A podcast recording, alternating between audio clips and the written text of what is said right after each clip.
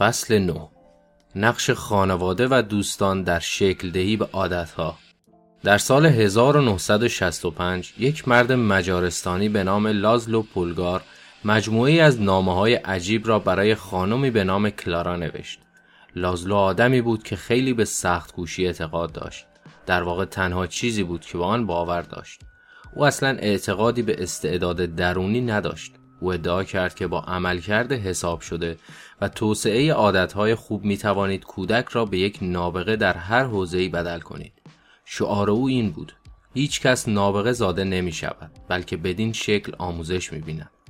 لازلو آنقدر به این ایده اعتقاد داشت که می‌خواست آن را روی بچه های خودش تست کند و با کلارا نامنگاری می‌کرد زیرا همسری می‌خواست که بتواند با او همراهی کند کلارا یک معلم بود و اگرچه به اندازه لازلو یک دنده و ثابت قدم نبود اما اعتقاد داشت که هر فرد می‌تواند با تعلیم صحیح مهارت‌های خود را پرورش دهد.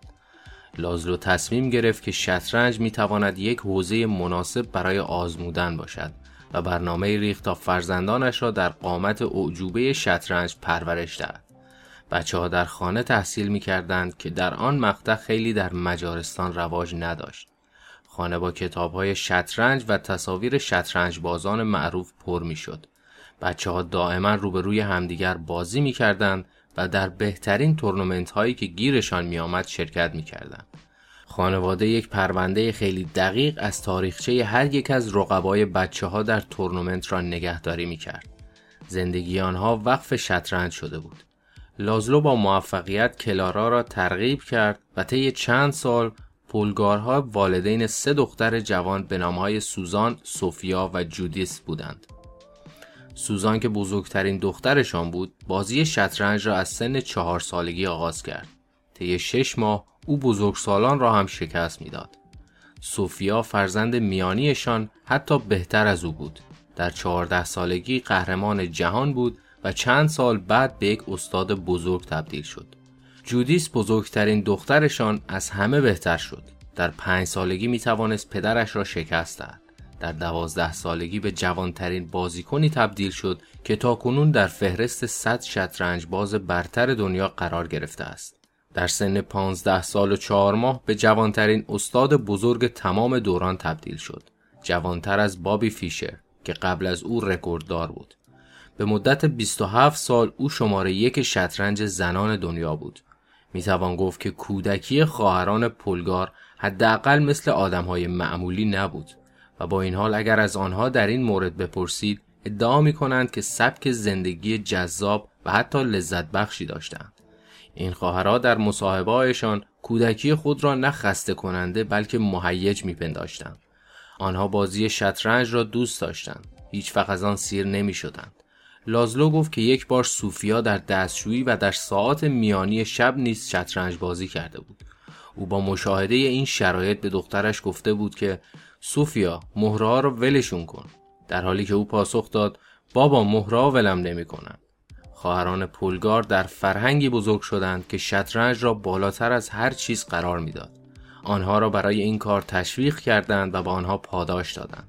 در دنیای آنها وابستگی به شطرنج طبیعی بود و همانطور که خواهیم دید هر عادتی در فرهنگ شما معمول قلمداد شود از نظر شما در میان جذابترین رفتارها قرار خواهد گرفت. کشش اقوا کننده هنجارهای اجتماعی انسان ها همچون حیوانات گله ای هستند. دوست داریم خودمان را در گله جای دهیم. با دیگران رابطه برقرار کنیم و احترام و تایید همتایان را دریافت نماییم. این گرایش ها برای بقای ما ضرورت دارند. در بخش عمده ای از تاریخچه تکامل ما اجدادمان در قبایل زندگی می کردند. آنهایی که از قبیله جدا می شدند یا بدتر از آن ترد می شدند انگار حکم مرگشان صادر شده بود. گرگ تنها می میرد اما گله گرگ ها سالم می ماند. در این میان آنهایی که با دیگران پیوند داشته و همکاری می کردند از افزایش امنیت فرصتهای جفتگیری و دسترسی به منابع لذت می بردن. همانطور که چارلز داروین اشاره کرده در تاریخ دور و دراز بشریت آنهایی که یاد گرفتند به شکل بهتری همکاری و بداه پردازی کنند بر دیگران برتری یافتند.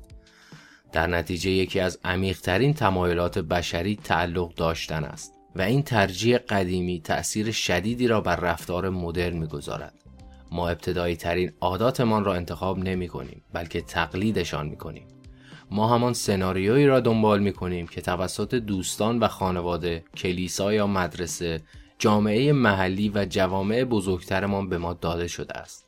هر کدام از این فرهنگ ها و گروه ها دارای مجموع انتظارات و استانداردهای خودشان هستند. درباره ازدواج کردن یا نکردن و زمان آن تعداد فرزندانی که باید داشت، تعطیلاتی که باید جشن گرفت، میزان پولی که باید بر روی جشن تولد فرزندتان هزینه شود. از بسیاری جهات این هنجارهای اجتماعی همچون قوانین نامرئی هستند که هر روز رفتار شما را هدایت می کنند. شما همواره آنها را در ذهنتان نگه می دارید حتی اگر در صدر امور ذهنیتان جایی نداشته باشند. غالبا بدون تعمل و گاهی بدون به خاطر آوردن آنها از عادتهای فرهنگ خودتان پیروی می کنید.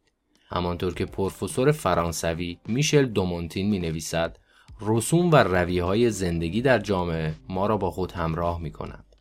اکثر اوقات همراهی با یک گروه برایمان کار ساده است. همه دوست دارند به آن گروه تعلق داشته باشند. اگر در خانواده بزرگ شوید که شما را به خاطر های شطرنجتان تحسین می کنند، شطرنج بازی کردن به یک کار جذاب برایتان تبدیل خواهد شد. اگر شغلی دارید که همه افراد در آن های گران می پوشند بنابراین شما هم به این کار تمایل پیدا می کنید. اگر تمامی دوستانتان از یک شوخی خاص یا از یک تکه کلام جدید بهره می گیرند شما هم احتمالا از آن استفاده خواهید کرد تا آنها بدانند که شما هم آن شوخی را می گیرید و اهلش هستید. رفتارها تا زمانی جذابند که به پیشرفت ما در جمع یاری برسانند. علل خصوص عادتهای سه گروه خاص را تقلید می کنیم. یک نزدیکان، دو اکثریت، سه قدرتمندها هر گروه فرصتی را برای تقویت قانون دوم تغییر رفتار در اختیار ما می‌گذارد و باعث می شود عادتهایمان جذابتر شوند.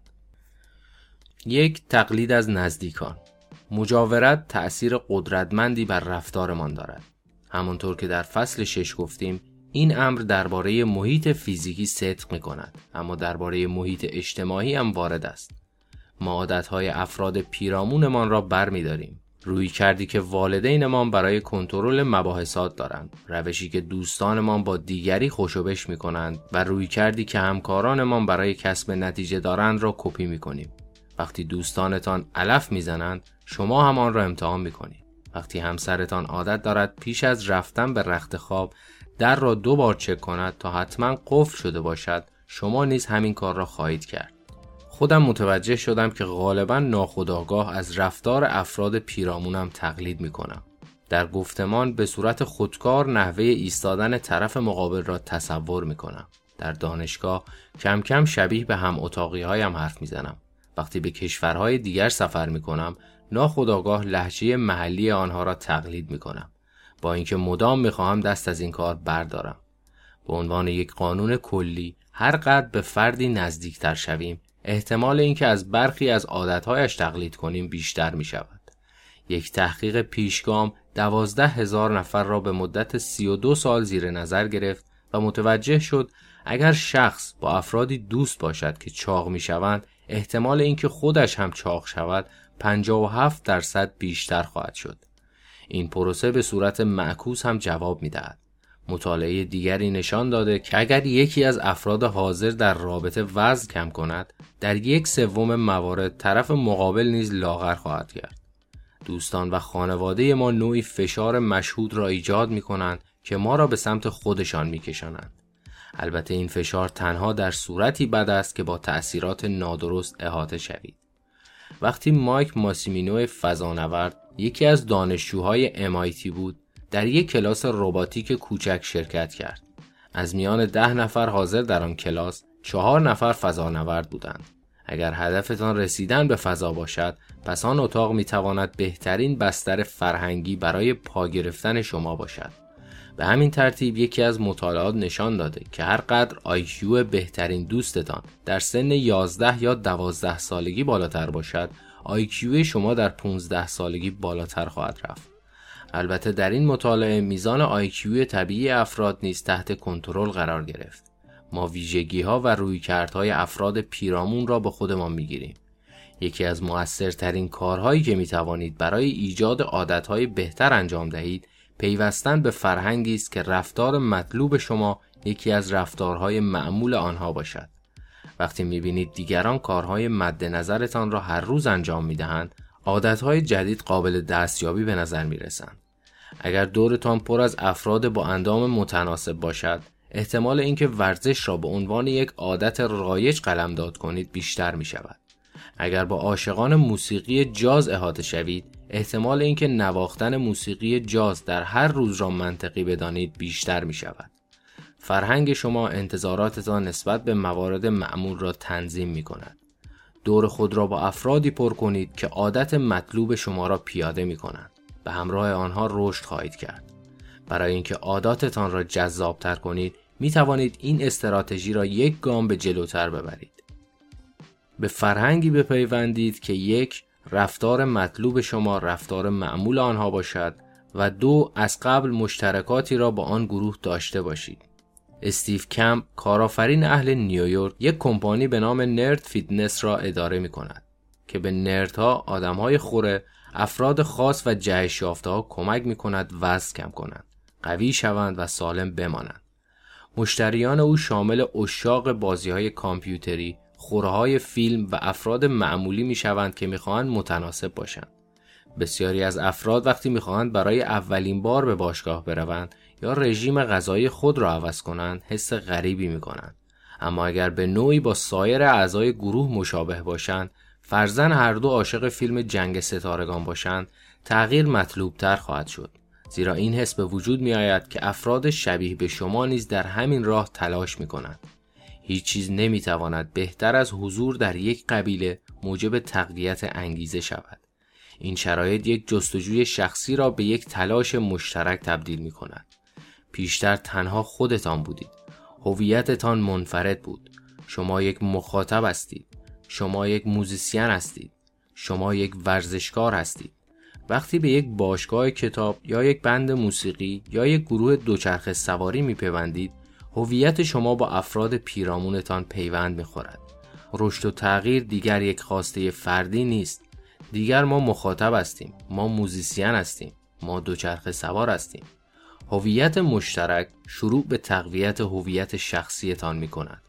به همین دلیل است که باقی ماندن در گروه پس از رسیدن به هدف یکی از لازمه های حفظ عاداتتان محسوب می شود. این دوستی و جامعه است که هویت جدید را در دل خود جای می دهد و کمک می کند رفتارها در دراز مدت پاورجا بمانند. دو تقلید از اکثریت در دهه 50 سالمون اش روانشناس مجموعی از آزمایش ها را انجام داد که همکنون هر ساله به گروه های محصلین تدریس می شود. به منظور شروع هر آزمایش سوژه مورد نظر با گروهی از غریبه ها در یک اتاق قرار می گرفت. سوژه ها خبر نداشتند که سایر حضار اتاق در حال ایفای نقش هستند و دستور گرفتند که پاسخهای مشخصی را به برخی سوالات معین ارائه کنند. ابتدا یک کارت که یک خط روی آن کشیده شده بود و سپس کارت دوم که مجموعی از خطوط روی آن کشیده شده بودند به گروه نشان داده شدند. از هر شخص خواسته شد در کارت دوم آن خطی که از نظر طولی با خط روی کارت اول مشابه است را انتخاب نماید. سازگاری با هنجارهای اجتماعی مشخص است که طول خط روی کارت اول با یکی از خطهای در کارت دوم برابر است. اما وقتی گروه شرکت کنندگان ادعا می کردن طول این دو خط متفاوت است سوژه های تحقیق نیز غالبا ذهنیتشان را عوض می کردن و به جای اینکه به چشم خودشان اعتماد کنند سعی می کردن با جمع همراه شوند. این آزمایش همواره به همین شکل شروع می شد ابتدا تعدادی آزمون ساده بودند که همه افراد روی خط صحیح توافق داشتند. پس از چند ران دستگرمی آزمونی به شرکت کنندگان نمایش داده می‌شد که باز هم به اندازه اولی ها مشهود بود. اما این بار شرکت کنندگان داخل اتاق به شکلی آمدانه پاسخ نادرست را برمیگزیدند. مثلا در مقایسه خطوط نادرست را انتخاب می کردن. همه متفق القول می گفتند این دو خط با یکدیگر برابرند اگرچه طولشان مشخصا با یکدیگر فرق داشت. سوژه آزمایش که از این نیرنگ اطلاع نداشت بلافاصله سرگردان می‌شد چشمانش از تعجب باز می‌شد لبخندهای عصبی می‌زد واکنش سایر شرکت کنندگان را مجددا تحت نظر می گرفت. وقتی افراد یکی پس از دیگری پاسخ نادرست را ارائه می کردند پریشانیش افزایش می یافت. خیلی زود سوژه تحقیق هم به چشمان خودش تردید می کرد و سرانجام پاسخی ارائه می‌داد که می‌دانست نادرست است. اش این آزمایش را بارها و به طرق بسیار مختلف انجام داد. متوجه شد که با افزایش تعداد افراد میزان انتباق پذیری سوژه نیز افزایش میافت. اگر صرفا سوژه به همراه یک نفر دیگر در اتاق حضور داشت بازیگر تحقیق نمی توانست تأثیری روی شرکت کننده بگذارد. آنها پیش خودشان می‌گفتند که با یک احمق در اتاق گیر افتادند. وقتی دو بازیگر به همراه سوژه در اتاق ظاهر می شدند کماکان تأثیر چندان زیادی گذاشته نمی‌شد. اما با افزایش تعداد بازیگران به سه و چهار و در نهایت هشت نفر سوژه بیش از پیش ذهنیت اولیه خود را زیر سوال می برد. در انتهای آزمایش تقریبا 75 درصد از سوژه ها با پاسخ گروه موافق بودند.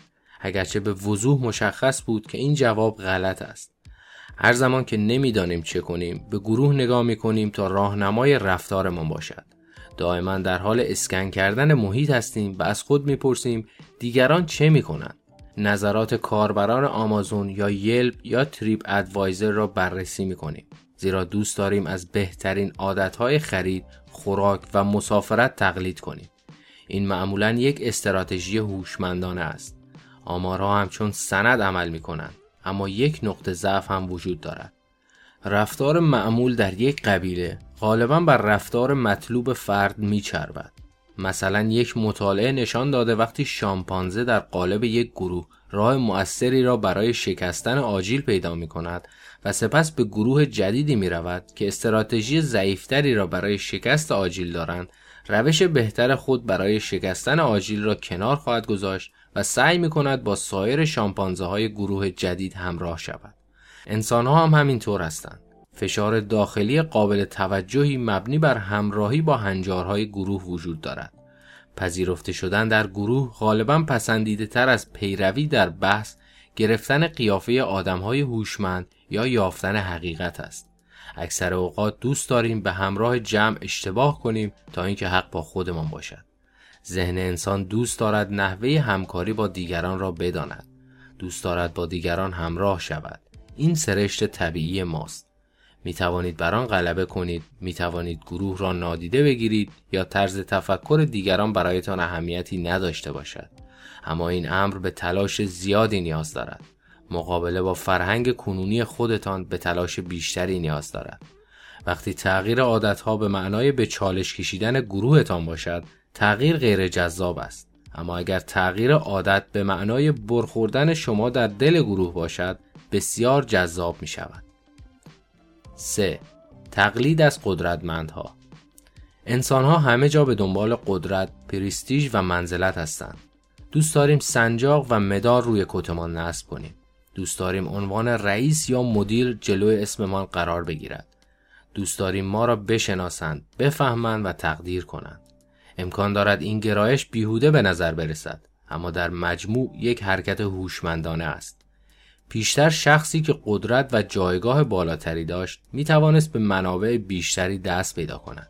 نگرانی کمتری درباره بقا داشته باشد و خود را یک همراه جذابتر نشان دهد. به سمت رفتارهایی جلب می شویم که برای ما احترام، تایید، ستایش و منزلت به همراه دارند. دوست داریم آن فردی در باشگاه باشیم که می تواند وزنه بلند کند یا موسیقیدانی باشیم که می تواند سختترین نوتها را بنوازد یا پدر و مادری باشیم که موفق ترین فرزندان را دارد زیرا این چیزها ما را در میان جمع برجسته می کنند. وقتی در دل جمع جا گرفتیم شروع به یافتن راههایی می کنیم که به عضوی برجسته در آن گروه تبدیل شویم این یکی از دلایل اهمیت زیادی است که برای عادتهای افراد تأثیرگذار قائل می شویم. سعی می کنیم رفتار افراد موفق را کپی کنیم زیرا خود ما میل به موفقیت داریم. بسیاری از عادتهای روزانه ما تقلیدی از افراد مورد تمجیدمان هستند. شما استراتژی های بازاریابی موفق ترین شرکت های صنعت خود را تکرار می کنید. دستور پخت قناد محبوبتان را از او می گیرید. استراتژی های داستانگویی نویسنده محبوبتان را قرض می گیرید. سبک ارتباطی رئیستان را تقلید می کنید. ما از افرادی که با آنها قبطه می خوریم تقلید می کنیم. افرادی که جایگاه بالایی دارند از تایید، احترام و تمجید دیگران لذت می‌برند و بدین ترتیب اگر فلان رفتار بتواند منزلت، احترام و تمجید از ما را بالا ببرد برایمان جذاب می شود. همچنین این انگیزه را داریم تا از رفتارهایی که جایگاه ما را پایین می آورند اجتناب کنیم. حسارهایمان را اصلاح و چمنمان را کوتاه می کنیم چون دوست نداریم همه ما را به عنوان آدم شلخته محله بشناسند. وقتی مادرمان به دیدار ما می آید خانه را تمیز می کنیم زیرا دوست نداریم در موردمان قضاوت بدی داشته باشد. دائما با خودمان فکر می کنیم که دیگران در مورد ما چه فکری می کنند و رفتارمان را بسته به پاسخ آنها تغییر می دهیم. خواهران پولگار اوجوبه های شطرنج که در ابتدای فصل مطرح شدند سندی از تأثیر قدرتمند و ماندگار اثرات اجتماعی بر رفتار ما هستند. این خواهرها هر روز ساعت زیادی را به تمرین شطرنج پرداختند و دهها به این تلاش قابل توجه ادامه دادند. اما این عادتها و رفتارها جذابیتشان را به صورت نسبی حفظ کردند زیرا فرهنگشان برای آنها ارزش قائل می‌شد. با توجه به تمجید والدین پولگار برای رسیدن به جایگاهی نظیر استاد بزرگ شطرنج آنها دلایل زیادی را برای ادامه دادن تلاشهایشان داشتند. خلاصه فصل یک فرهنگی که در آن زندگی می کنیم تعیین می کند که کدام رفتارها برای ما جذابند. دو تمایل داریم رفتارهایی را به کار بگیریم که مورد تمجید و تایید فرهنگمان قرار می گیرند. زیرا عمیقا دوست داریم در دل قبیله خود جای بگیریم و به آن تعلق داشته باشیم. 3. به تقلید عادات سه گروه اجتماعی تمایل داریم. نزدیکان، که دوستان و خانواده هستند، اکثریت که قبیله است و قدرتمندان که افرادی که جایگاه و پرستیج دارند. چهار یکی از مؤثرترین کارهایی که می توانید برای ایجاد عادتهای بهتر انجام دهید پیوستن به فرهنگی است که یک رفتار مطلوب شما رفتار معمول آنها باشد و دو از قبل مشترکاتی را با آن گروه داشته باشید. 5.